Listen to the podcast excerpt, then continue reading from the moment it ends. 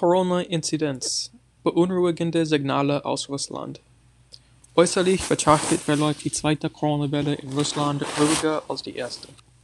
Jedoch häufen sich Fälle, die einen ganz anderen Eindruck vermitteln und die im Widerspruch zu den Zahlen der Behörden stehen. Omsk ist eine sibirische Großstadt mit fast 1,2 Millionen Einwohnern. Ein Vorfall dort hat erneut die Aufmerksamkeit auf die Situation rund um das Coronavirus in den Regionen Russlands gelenkt.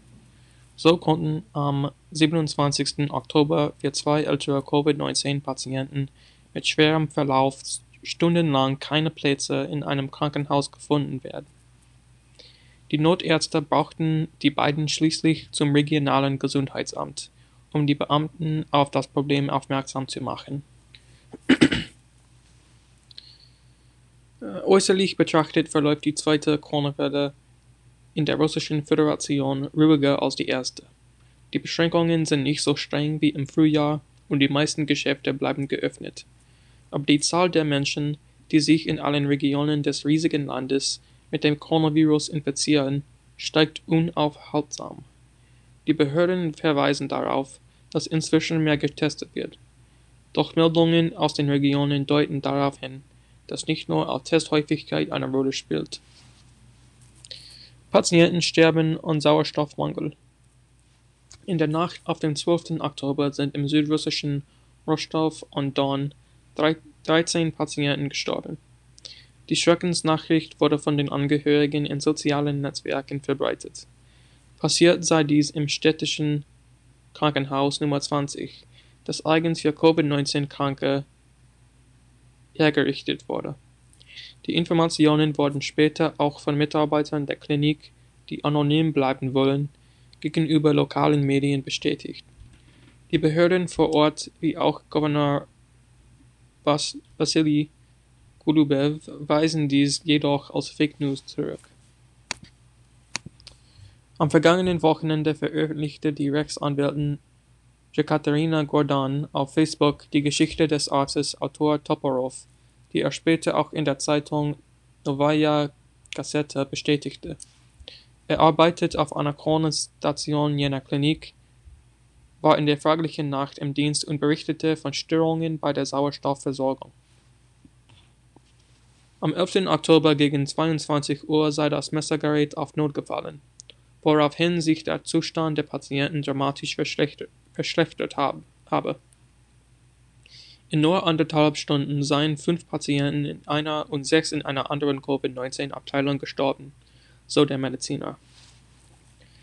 In jener Nacht lag auch der an Covid-19 erkrankte Chefarzt Jaris Dronov im Krankenhaus Nummer 20. Am 26. Oktober wurde bekannt, dass er verstorben ist offenbar in einer anderen Klinik, in die er wohl nach den Problemen mit der Sauerstoffversorgung verlegt worden war. Jetzt wird Krankenhaus Nummer 20 überprüft. Die Leiterin des Gesundheits die Gesundheitsamtes der Region Rostov-on-Don, Tatjana Baikovskaya, ist inzwischen zurückgetreten.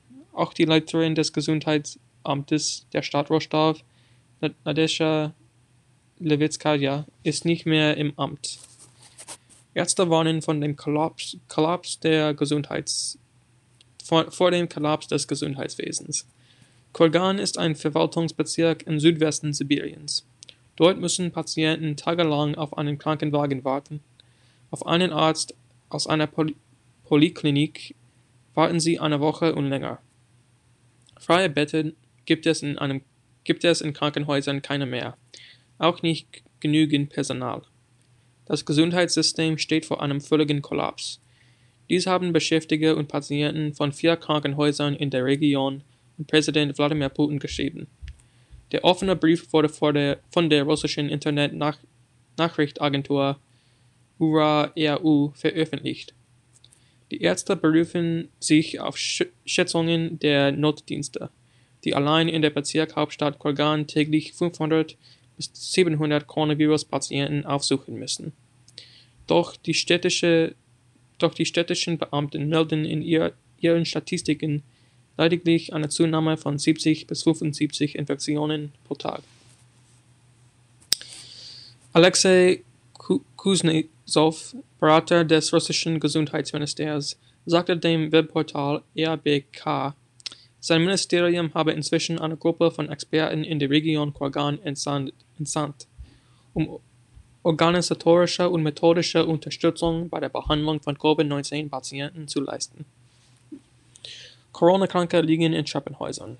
In den regionalen Krankenhäusern gibt es seit Herbstbeginn immer weniger freie Krankenhausbetten. Anfang dieser Woche gingen Bilder aus dem Zentralkrankenhaus in Kuibyschew, Region Novosibirsk, durch die sozialen Medien.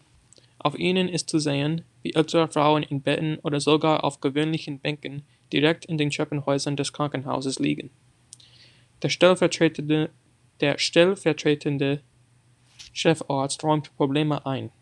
Seine Klinik sei völlig überlastet.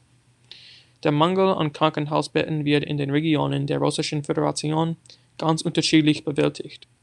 In Barnaul, Hauptstadt der russischen Region Altai, wurde beispielsweise ein Provi provisorisches Krankenhaus in einem Einkaufszentrum eingerichtet. Und in St. Petersburg gibt es, jetzt, gibt es seit dieser Woche wieder eine Corona-Klinik auf dem Messegelände Lenexpo, vor dem in kürzester Zeit eine, ganz Schlange, eine ganze Schlange von Krankenwagen zu sehen war. Überfüllte Leichschauhäuser. Am vergangenen Wochenende wurde in sozialen Netzwerken auch ein Video geteilt, das der Mitarbeiter einer Leich Leichenhalle in Novokuznetsk im Südwesten Sibiriens gedreht hatte. Es zeigt einen mit schwarzen Leichensäcken überfüllten Raum. Alles ist voll mit Leichen, man läuft auf ihren Köpfen herum, beklagt der Autor des Videos.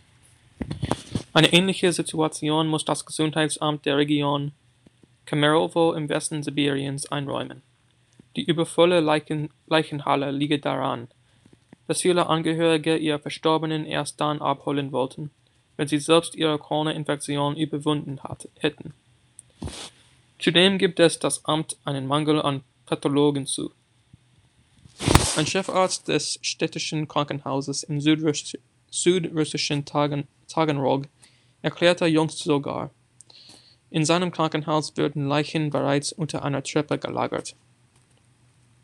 Zweifel an statischen Angaben. Vom 13. September bis zum 22. Oktober meldeten die Behörden in St. Petersburg fast täglich, dass die Zahl der Neuinfektionen die Anzahl genessener Covid-19-Patienten um das Doppelte übersteige. Wie mathematisch genau diese Angaben waren, hat die Lokalzeitung Bumaga aufgezeigt. So wurden etwa am 18. Oktober 674 Kranke und 337 Genessene gemeldet, am 11. Oktober waren es 528 Kranke und 264 Genessene und so weiter. An anderen Tagen wich die Zahl der Genessenen demnach nur geringfügig vom Verhältnis 2 bis 1 ab. 2 zu 1 ab. Alexei Raksha, Demograf und ehemaliger Berater der russischen Statistikbehörde Rosstat, sagte der Zeitung, ein solcher Zufall sei unmöglich. Schon am nächsten Tag, als auch das Nachrichtenportal Medusa die Zweifel verbreitet hatte, kam in den statischen, statistischen Angaben dieser seltsame Zufall nicht weiter vor